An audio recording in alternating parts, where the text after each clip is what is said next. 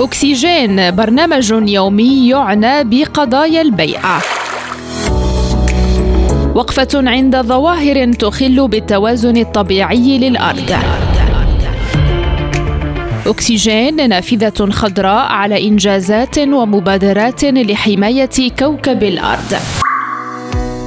مستمعي ريم راديو أهلا بكم في حلقة جديدة من برنامجكم اليومي أكسجين ما الذي يلحق ضررا بالغا بالبيئة بعد البلاستيك؟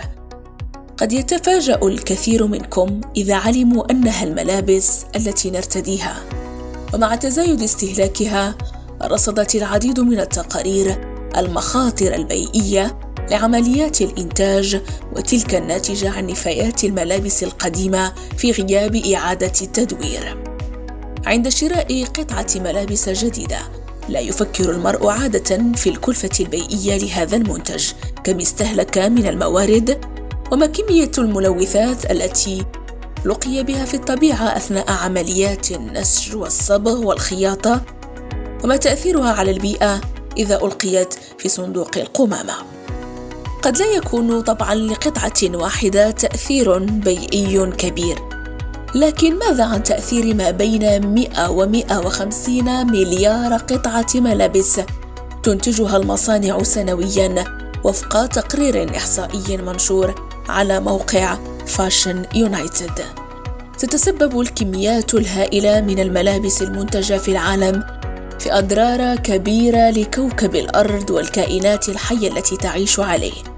لا سيما وأن هذه الصناعة تعتبر من بين أكثر الصناعات استنزافا للموارد الطبيعية والأكثر تلويثا للبيئة إضافة إلى العبء الذي تتسببه الملابس المستهلكة على البيئة بسبب تدني نسبة إعادة التدوير.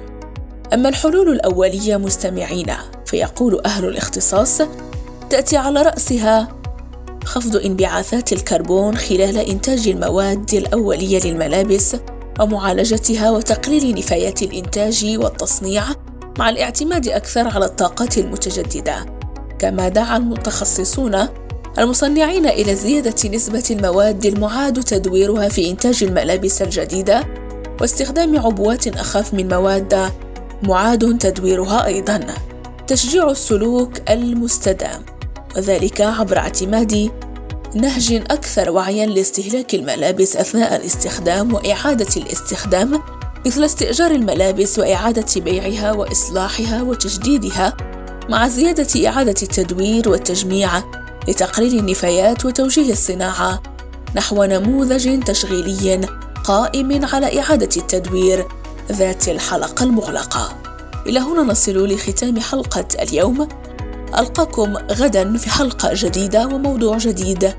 دائما على إذاعتكم ريم راديو. دمتم في رعاية الله. السلام عليكم.